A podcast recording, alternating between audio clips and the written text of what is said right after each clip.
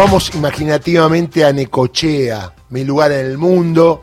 Ahí está el puerto de Quequén, un puerto muy importante que no tiene ¿eh? la prensa que tienen otros puertos y la verdad que pasa mucha riqueza argentina que se va al exterior y que genera riqueza para el país. Estamos en contacto con Jorge Pampa Álvaro, presidente del Consorcio de Administración del Puerto Quequén. Jorge, ¿cómo va? ¿Cómo anda la cosa por allí? Lindo día, me vas a decir, ¿no? ¿Qué tal, Darío? ¿Cómo andamos? Buen día. Eh, no, no está lindo el día. Un lado, neblinoso, parece Londres. ¿Y calor o eh, más o menos? Eh, está más o menos. Más o menos. Bueno, Jorge, mira, en este momento está la Expo Agro, gran muestra del campo, y directa o indirectamente el puerto tiene mucho que ver con todo esto, con esta relación, porque Guado de Pedro acaba de decir que hay que volver a unir el campo con el peronismo. Eh, ¿Cómo está esa relación, vos que sos un hombre también de la política y que ves todo lo que se va eh, a través del puerto y que obviamente genera ganancias para la Argentina, pero que no son redistribuidas entre los que menos tienen, sino que siempre un sector se queda con eso, ¿no? Sí, eh, nunca fue fácil la relación del peronismo con el llamado campo, ¿eh? Nunca, en toda la época, toda la la parte de la historia argentina en la cual ha tenido protagonismo el peronismo. El peronismo surgió como un movimiento en lo económico, un movimiento industrialista, que llegó, digamos, su, su expresión más cabal, que fue el IAPI, el Instituto Argentino de Promoción Industrial, que fijó retenciones, a, o sea, no es que fijó retenciones, se quedó con, con la con el la renta comercial de la, venta exterior de granos y eso lo transfirió vía el Banco Nacional de Desarrollo y otros instrumentos crediticios, lo transfirió a, fomentar el desarrollo industrial.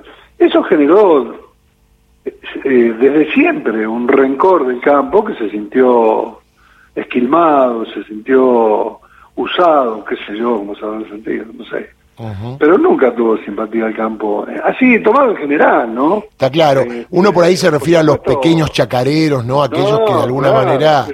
la ley la ley agraria de, Perón este eh, y la ley de arrendamiento le dio una oportunidad irrepetible y que nunca se volvió a repetir de, de ser propietario a los pequeños chacareros mucha gente compró campo en esa época. Hablamos de entre 200 y 400 hectáreas, ¿no? Claro, claro. Este, gracias a los créditos blandísimos del Banco Nación, sobre todo, mm. y de los bancos provinciales. Entonces, ahora, si esa gente eh, supervivió ideológicamente eh, por un agradecimiento, por lo que sea, al peronismo, no lo sé. Yo conozco, sí, gente de campo que siempre fue de tradición peronista, pero la mayoría no. Entonces, eh, eh, eh, es fácil decir, no tenemos que ser amigos. Yo acá predico el diálogo permanentemente. Lo que pasa es que por ahí hay conflictos de intereses que no se pueden, no se pueden soslayar. O por ahí, Jorge, Gustavo Campana te saluda, buen día. Por ahí, Jorge, los amigos están en el estatuto del peón de campo. Y como piedra basal de la, de, la declaración de guerra, ¿no? Claro, hombre. Este, pero claro que es un factor este, también inolvidable para, para, para, para los dos sectores, ¿no? Exacto, para, para, los dos sectores. razones, y Para Robustiano Patrón Costa, por ejemplo, ¿no? Sí, claro. y sí, sí. sí no, no, a mí mi viejo me contaba, eh, eh, yo, ustedes saben que yo soy azuleño de nacimiento, mi viejo se crió en el campo, en azul. Mm, este Sí, mi viejo a mí me contaba lo que fue el impacto del estatuto del peón. Ah, no, no, no, lo podían creer, no lo querían aceptar, este, y finalmente tuvieron que, que, asumir que era la realidad, ¿no? Parece mentira. Este, no era nada del otro mundo tampoco, sino no, cuando uno hoy lo lee parece hasta tierno. ¿no? Ha pasado tanto tiempo. Ha pasado, claro, 70, 80 años, 70 y pero, pico. Pero sin embargo, eso fue una declaración de guerra. Sí, sí, claro, claro, claro. Es un poquito, yo cuando por ahí leo, ¿no? Esas cosas que dicen tan a la ligera. Ayer vi una propaganda, no, no una propaganda, una remera de, Ritondo, Este, el lema es para acabar con el populismo. Cuando ellos dicen el populismo, vuelven hasta allá atrás, ¿eh? Claro. Este, porque para ellos ese es el populismo. Ahora dicho de Ritondo que no es Ritondo y Oves, sino que es Ritondo, el pibe de Matadero que militaba en la juventud peronista. ¿no? Sí, sí, Ah, sí. sí. no me hagas reír. Santilli también, la Bullrich también. ¿Qué querés que te diga? Eh, ¿Qué pasa con esa gente que se da vuelta? dañino que la cierro, la cierro porque me, me, me, me, me tiraron un centro. Este, eh, es dañina a veces cierto esnovismo de las clases medias. Sí, claro. Es dañino. Sí, sí. Nada, eso quería decir nada más. Nada No, pero ¿y qué le pasó a esas personas? ¿Vos qué pensás? Digo, con el correr del tiempo, intereses económicos, eh, mejora de relaciones con el establishment. ¿Por qué esos cambios tan abruptos, no? Estás hablando del peronismo y de repente están del otro lado. Claro. Yo te digo que yo ya pasé los 70 pirulos hace, hace bastante. Este, y a la larga volvés a tu lugar de origen. Este, socialmente hablando, ¿no? Mm. Este, y ese es eso, ese es eso. Por eso digo, ¿qué es lo que lo explica? El esnovismo se puso de moda en alguna época. O ser revolucionario, ser peronista, volver a ser peronista, porque por suerte eso tiene el peronismo, ¿no? Que de vez en cuando, si ya van como 80 años, de vez en cuando se vuelve a poner de moda, entonces la juventud, ¡pah! se vienen más. Este, y eso pasa, y, y en esas arriadas, en, esa, en esas oleadas, viene de todo, como, como en la red de- del mar, digamos, ¿no? Viene de todo. Hay cada uno que ha pasado con el peronismo, Dios mío. Jorge, te pregunto el tema, porque se habla mm, con el tema de la sequía, ya lo hemos hablado, pero se habla de números ahora que eventualmente no van a ingresar eh, al erario público de alguna manera, aunque haya liquidaciones. Digo, ¿hay preocupación vos que hablas con la gente ahí del campo, que eh, importa, exporta y todo eso? Sí, sí, sí, claro que sí. Hay- ya eh, la cosecha fina este, fue un fracaso. Ya eso es irreversible. ¿A qué le llamas cosecha fina para que la gente y trigo, cebada básicamente. Este, eh, el trigo dio un rinde de entre el 40 y el 50% menos según la zona. este, acá, que eh, diciembre, enero, febrero son los meses que se, que se embarcan principalmente esos productos, tuvimos un 44% de disminución. Es una barbaridad. Este, yo recién estaba haciendo una cuentita, porque sabía que, intuía que íbamos a hablar de esto, pero fíjense una cosa, este, la disminución en estos tres meses neto fue de 900.000 toneladas. Este, 900.000 toneladas, si un camión carga 30 toneladas, que ese es el normal de, de la carga de los camiones, son 10.000 camiones menos. 10.000 camiones, 10.000 fletes, 10.000, no sé, ¿cuántas familias tenemos metidas ahí? 4.000, pongámosle. Dinero Eh, que no va a circular, eso querés decir. no, claro, claro. El impacto, y eso, y eso que es un sector que es fácil de calcular, digamos, ¿no? Después de tanto los jornales que pierde la gente que cobra, que cobra destajo cuando sube a los barcos, este, lo- lo- lo- lo- los que palean las bodegas, este, qué sé yo, hay muchas actividades que, que, funcionan si hay trabajo. Y si no, no, y no cobran.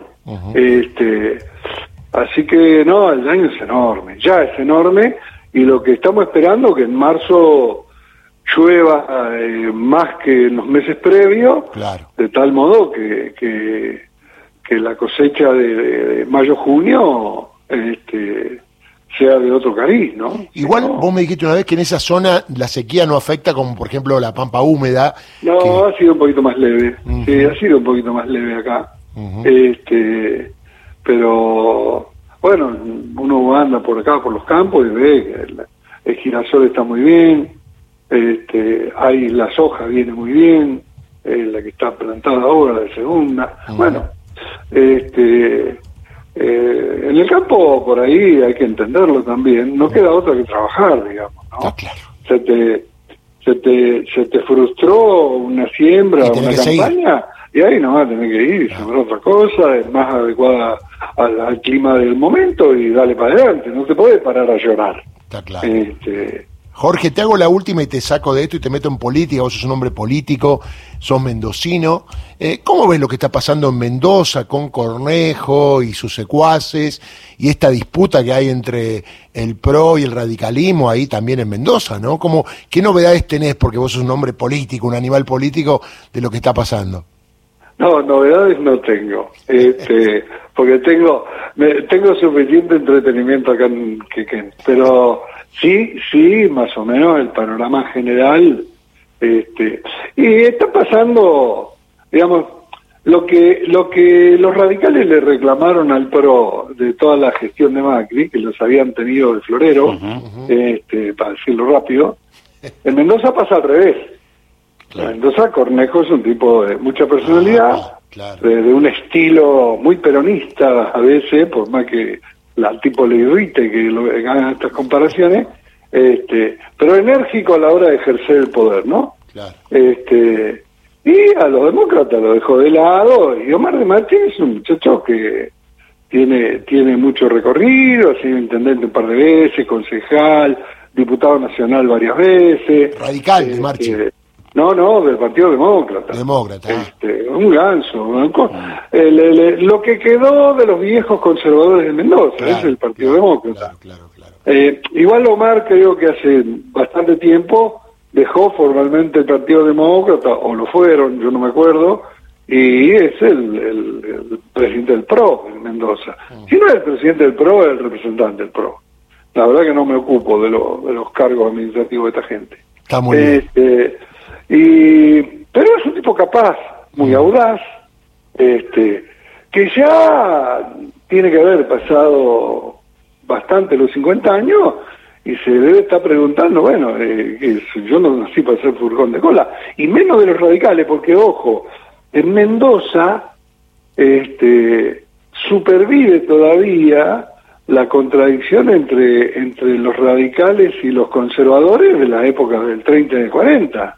O sea, generalmente el Partido Demócrata es más amigo del peronismo que de los radicales, con esto te digo todo, ¿no? Este, Jorge, eh, un abrazo y estamos en contacto siempre porque es muy interesante hablar con vos. No, encantado, gracias por el llamado, buen día. Jorge Pampa Álvaro, presidente del Consorcio de Administración del Puerto Quequén, hizo mucha amistad con Néstor Kirchner. Me contaba en una charla que tuve que él empezó a hacer su carrera política con Néstor, ¿no? Y y aprendió mucho, ¿no? Por la forma que habla y conoce, porque él es del peronismo mendocino, ahora Axel lo nombró ahí en el puerto de Quequén, y era un tema que él no manejaba y ahora lo maneja, y digo, qué raro es Mendoza, ¿no? Con esta cuestión que pasa, ¿no? Porque es verdad, Cornejo tiene una forma muy agresiva de, de, Dicen, dicen algunos políticos mendocinos que en todos los partidos políticos Cornejo tiene un tipo. como si fuera una, especie de, bomba que genera implosiones cuando son necesarias para después terminar sacando rédito. Igual no le dio la nasta. Es una metáfora, digamos. No, le dio la nasta para ser vice de Patricia Bullrich. Medio que... bueno, hay que no alcanza con hay que tener cierto vuelo para poder tener proyección nacional y, y carisma y un montón de cosas que se evalúan a la hora de quién es el tipo. Bueno, ese te puede servir como una espada este, qué sé yo, así provocadora y, y tienen límites esas. Es verdad, es verdad. Señores, señores, nos vamos. Yo me voy a ir un ratito antes, lo voy a dejar a Gustavo, usted también se queda. ¿eh? No se vaya, nos queda una hora, esto es pase lo que pase, y ahora noticias en Radio Nacional. Nacional Noticias. El país en una sola radio.